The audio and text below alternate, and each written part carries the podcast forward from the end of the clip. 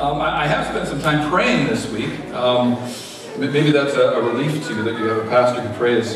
Um, yeah, every now and then, you know. Um, I, I actually, you know, I, I try to cultivate the practice of, of praying, not just daily, but constantly throughout the day. I mean, Ann and I start and end each day in prayer together. Um, but, but then just cultivating a, a, an attitude uh, of God's immediacy and his interest in everything. I haven't got it down yet. Haven't got it down yet. And maybe you're here this morning and you're saying, well, good for you, um, but I have to say I'm really just not the, the praying sort. Um, what, what, if you spent any time praying lately? Um, maybe you've watched a newscast and thought, oh my goodness. Anyone here from British Columbia? running from fires. We had, we had, we had a couple with us uh, this morning um, who were here from Florida. Uh, they left the home behind and left it in God's care, and it's in the eye of the storm. And uh, a couple of hours from now, they'll find out, you know, what kind of condition it's in. Um, yeah, the, the interesting thing about prayer to me, one of many, is that it's universal. Like virtually everyone prays. Like whether or not they, they claim to be religious or, or not, there comes a time in, in, in virtually every person's life when, when they realize that they don't have all knowledge. They don't have all power. That, that there's something that they're facing that is greater than they are.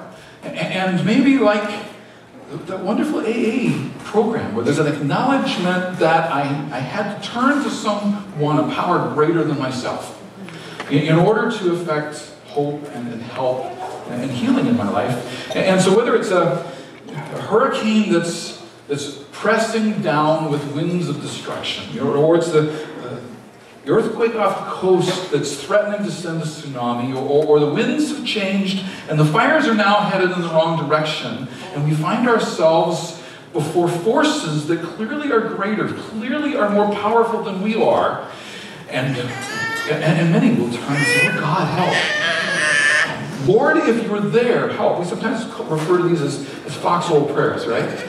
You know, that, and, and no way at all do I intend on, on mocking or minimizing that. Many people in that kind of circumstance have found themselves eventually coming back and saying, but who, who was it that I was addressing in that moment of distress? Because the beautiful thing about the human condition is that, that we ultimately recognize there's this, so, so it's either this, it's either a recognition of the, the, hope and the expectation that there is someone or something that, that is able to do something about the mess that we find ourselves in. Or, or maybe it's just a vague notion, maybe it's just a faint hope. But we reach out and ask and say, if you're real, if you're there, would you? Um, praying is such a, a, very human thing to do. Um, it, it, don't you find it interesting how our leaders, if, if, if they don't call us to prayer, I'm talking about national leaders, if they don't call us to prayer, they at least use words like, we are praying for, or there's an acknowledgement, whether it's in the face of hurricanes or in the face of the latest devastation that some deranged person has brought because it brought violence against a group of people. And we see our leaders, too, acknowledging that they, though they have their fingers on the reins of enormous power, find themselves at the end of what they can truly manage. So I think the question that I was hoping to, to just briefly address this morning was, can we do better than that the Facebook posting that maybe you've received as I have that says something like, sending you love and warm thoughts. Now, I appreciate the sentiment. I really do. But can we do better than the vagueness of kind of a higher power that is nameless and, and, and personalityless? And Jesus said yes. Jesus said, yes, we can do better than that, much, much better than that. And Jesus modeled for us that we can have a dynamic conversation with the creator and the sustainer of the universe. Uh, Jesus modeled for us that we can live in a vibrant, dynamic, two-way conversation uh, with, with God Himself. And what's even more astounding is that dynamic two-way conversation is ongoing, and we're invited to join it. We're going to talk about that more next Sunday. We're going to spend the next few Sundays talking about prayer, and specifically looking to Jesus. How did Jesus pray? Next Sunday, we're going to look at a prayer, the prayer that he prayed, or as he approached the, the hours and the, and the minutes that, that, preceded his greatest duress in his life. What, did Jesus pray when he saw the storm coming? When he had an idea of, of, what was before him. What did he pray? What words did he use? Why did he use those? And knowing that his disciples were listening on, what was he wanted them to, to learn from the experience? We're going to look at that next, uh, next week. But let's not kind of sell ourselves short this morning. Let's make a, a start on it if we could. And uh, we, because we've invited people from kind of, you know, all, perhaps all walks of life, and I hope that any and every Sunday that, that, that if you're here and you're not the praying sort, that you would you would be welcome among us. That you'd feel welcome among us. That, that, that we, you know, who are followers of Jesus, would feel welcome and, and be encouraged to bring people who maybe aren't the praying sort. But maybe if, if that's where you're at, maybe this morning the invitation would be, why don't you try, why don't you try it? Maybe it's something as simple as, God, if you're real, would you show me? That's a pretty simple prayer, isn't it? Would you, would you show me? So, so not with, um, not with the attitude that would, um, that would be demanding.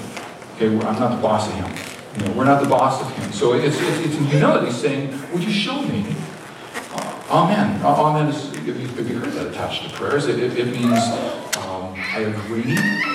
particularly helpful in this kind of setting, I agree. Um, let it be, may it be so, uh, is kind of the idea behind the amen. Uh, but Lord, if you're real, would you show me? Amen. Maybe that's your prayer this morning. I, I suspect there are many of us, maybe all of us here would say, you know, I can do better than that. I can go further than that. Maybe we maybe there'd some value in looking at what has come to be known as the Lord's Prayer.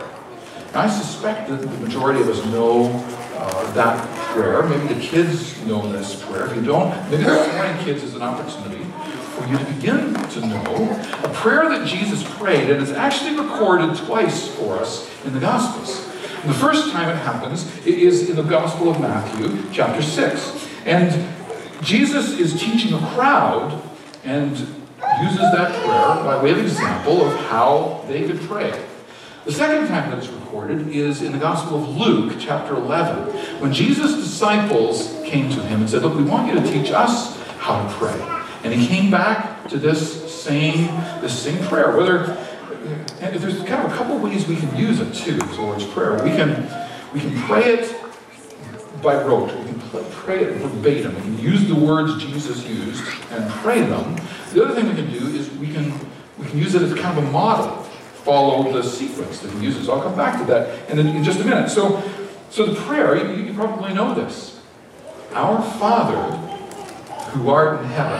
so I, I, know I've got the modern English one up here um, out of the New International Version. If you're anything of my vintage at all, we kind of grew up on the King James Version of this prayer, didn't we? You know, who art in heaven? I used to have to try to figure out, is art in heaven? Um, who is this art that we're talking about? Um, let me just offer a little bit of commentary, maybe between the lines of this prayer, and then we're going to pray it together. And if you'd like to speak the words out loud as we come to each line, you're welcome to as well. Um, First thing we say that Christianity is not rocket science. Christianity is relationship. And Jesus indicates for us the one to whom we are invited to pray. He is our Father in heaven. Well, it doesn't get any more personal than, than Father as one to whom we would address our prayers. To, to those who would say or would think that perhaps uh, prayers, faint hopes go up to sort of some hierarchy, some structure in the universe, some impersonal force. Jesus said, actually, It's, it's as personal as it gets. The biblical picture of fatherhood is one who, who loves and cares for his children. Uh, one who has empathy and compassion for them and is interested in, in meeting the needs that his children have, that wants to protect and nurture his children. He is our Father in heaven. This is the one Jesus directed us to pray towards. Our Father in heaven, hallowed be your name. Uh, that word hallowed means to, we're declaring his name to be holy. We're reminding ourselves that his name is holy, that he indeed is, is set apart. May your name be revered for what it truly is. And this is a good reminder to us that as we're coming to pray, we're praying to one who is all powerful, one who is revered. It's right and fitting that we and in our coming to Him, we must come in, in humility. We must come recognizing that we are submitting ourselves to Him. Um, another fact of Christianity is that Christianity is not information to be mastered, it's submitting to the one who must master me. Maybe you haven't thought about it this way before, but, the prayer ultimately, uh, and maybe first, is an acknowledgement of powerlessness. Uh, I, could, I could hear you singing, but aren't those who have a vibrant, living prayer life, aren't they the powerful ones? Aren't they the ones plugged into the source? And the answer is sort of yes. But prayer begins by an acknowledgement of powerlessness. On this idea of, of uh, power being present in prayer, I was staying with some friends recently and um, was a little bit, um, I guess embarrassed is the right word to say, um, because he kept going on about what an honor it was to have pastors staying in their home. And, um, and, and even at one point referred to me as, as, as having a holy man with them. And uh, like, oh, hang on, I put my pants on one leg at a time, just like you. You know? And yet, the reality is, I am a holy man. Anyone who has turned to Jesus and acknowledged that we have a need for him in our life, confessing our sin, repenting and turning from that sin in order to follow God. Uh, we're told that the Spirit of God, God Himself, comes to live within us and dwell within us. And He makes us holy. And it's not about title pastor. It's about a, a, prayer engagement that begins in humility as each one of us are required to come to Him. And then Him living in us, what makes us holy is Him radiating out of us.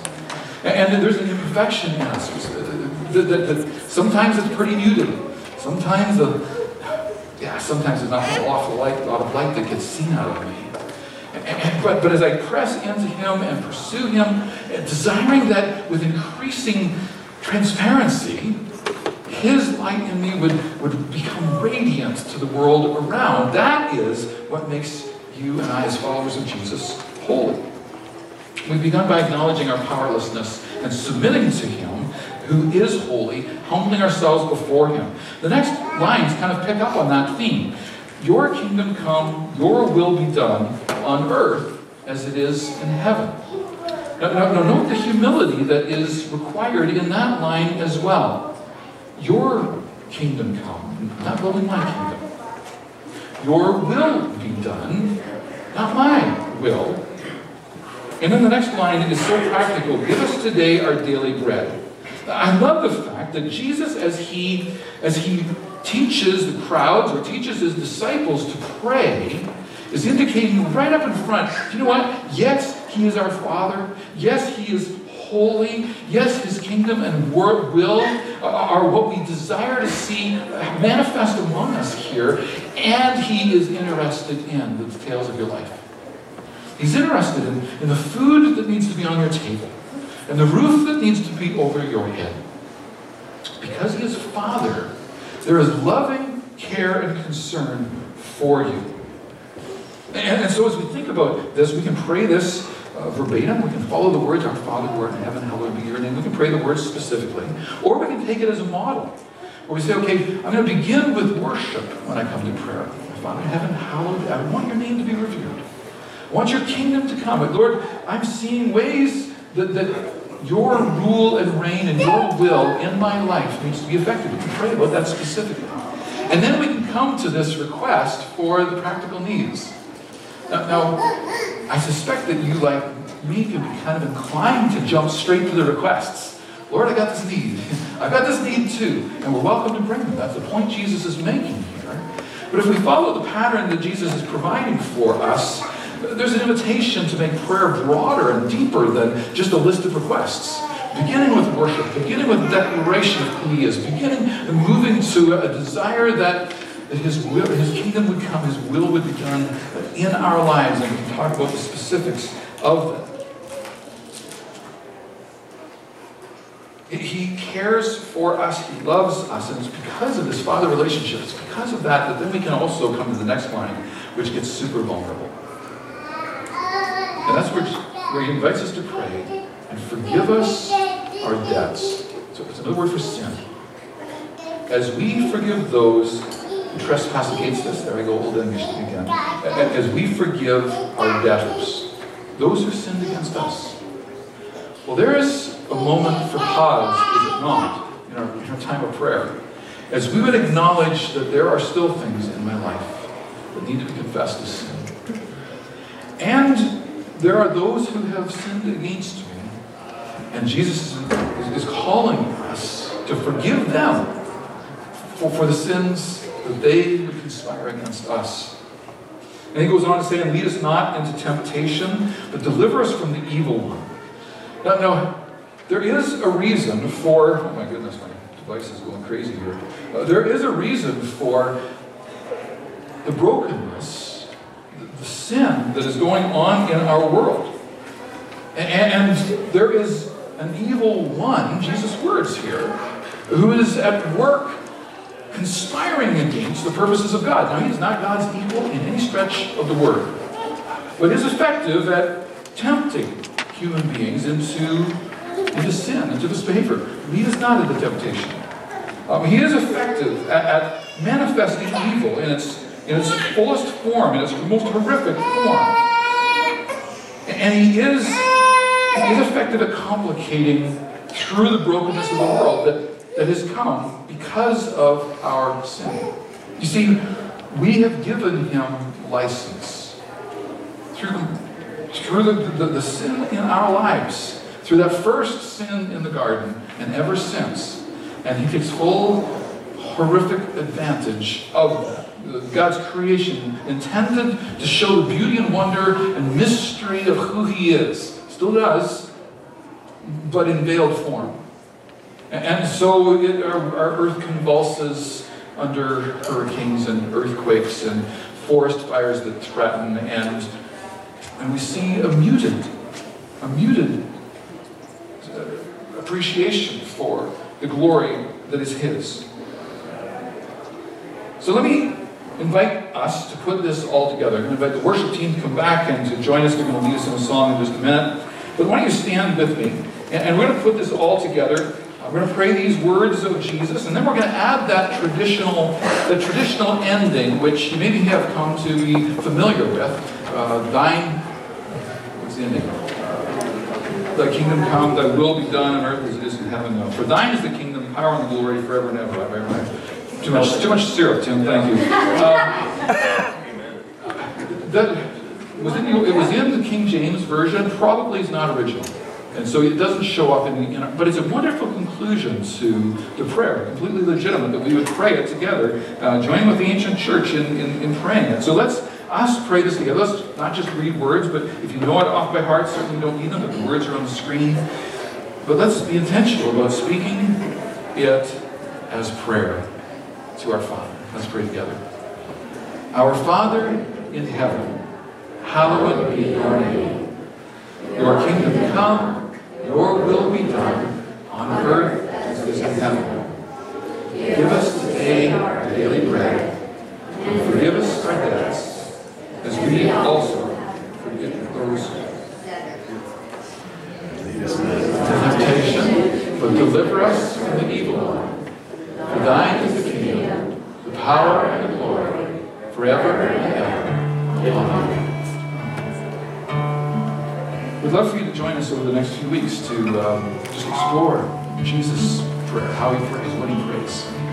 To um, maybe these are days when we need to learn to pray better. Days when um, we, we see and we feel the threat in the world around us. And we know that above and beyond all, we need to we need to become more proficient in walking with, talking with the one who is our God, Creator, loves us. Tim's going to lead us in song that is a prayer. Let's sing it together.